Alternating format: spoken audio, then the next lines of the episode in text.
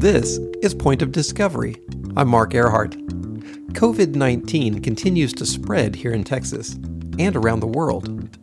Here at the University of Texas at Austin, we have scientists working hard on modeling the spread of the virus, advising decision makers on ways to flatten the curve, developing vaccines and other treatments, and more. We want to share this expertise with you. So, a few weeks back, we asked you to send us your most burning COVID 19 questions.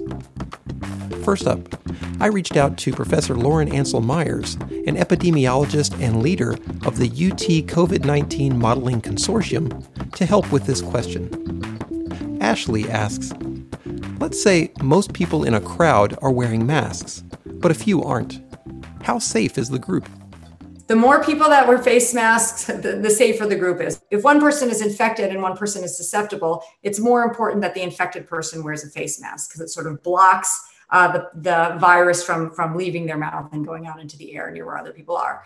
So, so it's really critical that people who are infected wear face masks. However, you know what the reason we are encouraging everyone to wear face masks is because infected people often don't know they're infected, right? Because they could be perfectly asymptomatic or maybe they just have mild symptoms. And for every person who doesn't wear a face mask, it's you know one extra chance that you could have an infected person um, that could be spreading disease to the others in the crowd. Annette writes, "We have a 12 week old baby. When will it be safe for her to meet her grandparents?" yeah, it's it's a hard question. I mean, th- one of the most important things we can do right now is protect people who are particularly vulnerable to this virus. So these are people who are over age 65 or are younger but have a known underlying condition that puts them at higher risk for severe outcomes, higher risk of ending up in the hospital or worse. And so, um, you know, I think it, if you have family members that fall into any one of those categories, it's best to err on the side of caution. If you if you do want to visit with them, you know, try to do it in a safe way, outdoors at some distance. Um, uh, or if you want to have more kind of intimate interactions, ensure that you've really kind of quarantined yourself to the best of your ability for the last couple of weeks before you go out and, and, and have those close interactions. My, my recommendation is just try to be as safe as possible, but certainly um, find ways to safely be with the people who, who you want to spend time with. I asked Professor Meyers a question of my own. Why is COVID so hard to contain? There's two things that make this pandemic so difficult to contain. And those two things are uh, the speed with which this virus spreads and the fact that it often spreads silently, or we don't even know somebody is infected and spreading to others. So this thing, in comparison to uh, SARS-1, the, the original SARS virus that was spreading, you know, in the early 2000s, that virus never caused a pandemic. It caused a series of small epidemics around the world. But why were we able to contain those outbreaks uh, in a way that we're not able to contain uh, COVID 19? Well, First of all, SARS uh, SARS one took about twice as long to spread. The typical person, if they were infected and, and went on to infect somebody else, there was typically about eight days between that first infection and the second infection. With COVID 19, it's much shorter. It's, it's probably about four or five days between uh, somebody becoming infected and them infecting somebody else. So it's happening at a much faster pace, which means we really have to race to try to contain outbreaks when they happen. And then the other thing that we were just talking about is that it often spreads silently. With SARS 1, uh, people were not infectious until they were clearly very ill, until they themselves knew they were sick. So, so there wasn't this early period of time where they could be walking around silently spreading to others. We knew they were sick. We could contain them. We could identify all their cases. We had time to track their contacts. We had time to track them down and isolate them. With COVID 19, uh, by the time someone developed symptoms, they may have already spread the disease to several other people. It's why we have to assume that we and the people around us might have been exposed and could potentially be infectious if we really want to stop this virus. It's why we need to wear face masks, even when we feel perfectly healthy.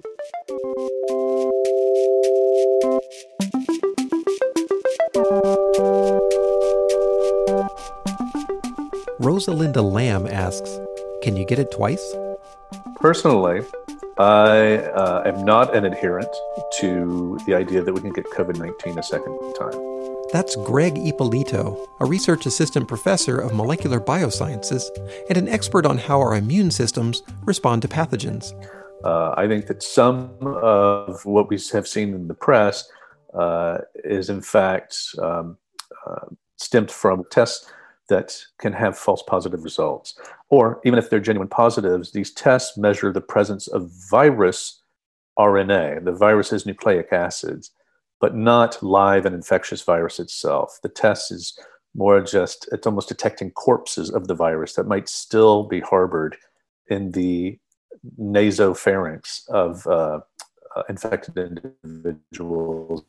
He noted that humans have encountered other coronaviruses before. Studies of people infected with one of those, SARS or SARS Classic, offer clues about how long immunity might last after infection with the current coronavirus.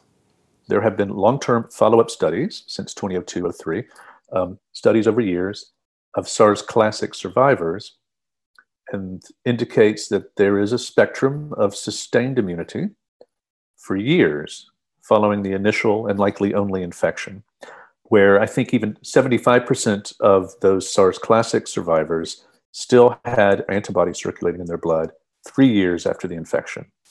And then there were still survivors who had antibody circulating out even to six years post infection. Mind you, by six years, a majority of the survivors had lost the majority or even all of their antibody. Still, that's one to six years of potential protection by antibody if past is prologue. So, people infected with the novel coronavirus might have antibodies for one to six years after. That could buy them critical time until there's a vaccine or other treatment. There's a third reason to be optimistic, Ippolito said. A study published in the journal Science earlier this month suggests that another kind of immune cell, called memory T cells, might help some people who were previously exposed to other coronaviruses that cause the common cold to fight off this novel coronavirus too. Finally, he pointed to a fourth reason for hope. Just look at other respiratory viruses like the flu. He noted that they infect us over and over and over again. We know that there the um, human immunity is not lifelong. Um, and people are reinfected with these viruses repeatedly throughout life. Nonetheless, we also know that if we have pre existing immunity or we've been infected once with that respiratory virus, that typically the next time we see it and the next time we see it, that the severity of disease diminishes with the repeat infections. And if that is the case with COVID 19, that is reason to be cheerfully optimistic and hopeful.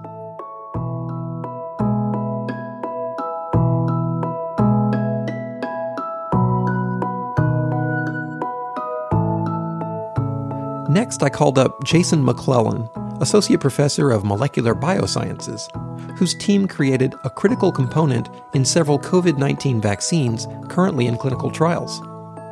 Listener Carol Rowley wanted to know whether SARS CoV 2 is mutating, and if so, does that affect how dangerous it is or make it harder to develop vaccines?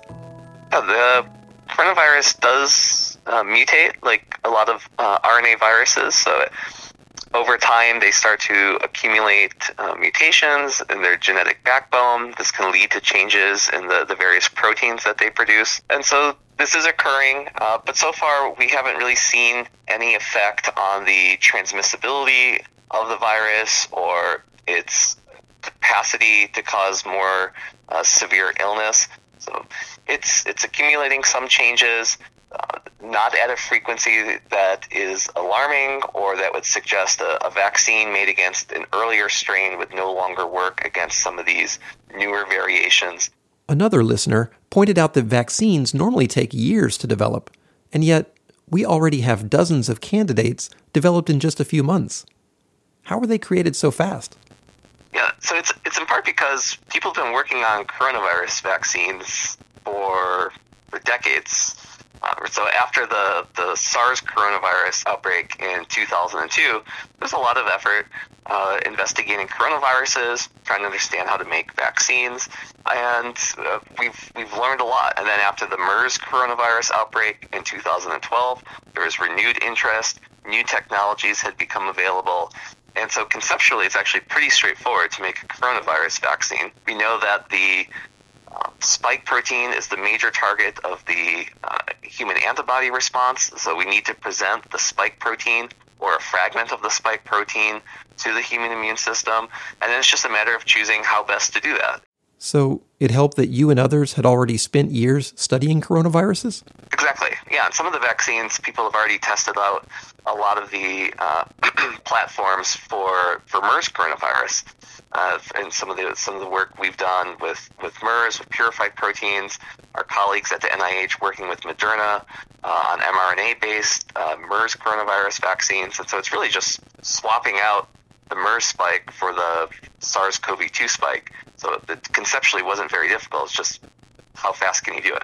And all the prior work has uh, allowed us to, to get a, a, head start on that. And that, that's really where you know this idea of like basic science funding uh, trying to work on understanding all viruses and, and different things. So that way you have this background of knowledge for when an, an outbreak occurs.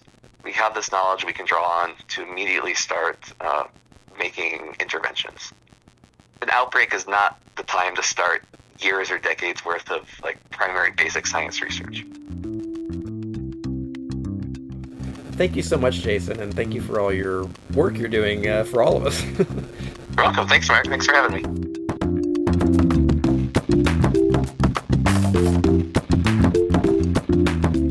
Point of Discovery is a production of the University of Texas at Austin's College of Natural Sciences. Music for today's show is by Poddington Bear. Special thanks to all the listeners who sent in questions, and to our experts, Lauren Ancel Meyers, Greg Ippolito, and Jason McLellan. To read a transcript of this show and find links to COVID 19 research by today's guests, visit us on our website at pointofdiscovery.org. If you like what you heard, be sure and tell your friends. We're available wherever you get your podcasts, including Apple Podcasts, Google Podcasts, Stitcher, and Spotify. Our senior producer is Christine Sinatra.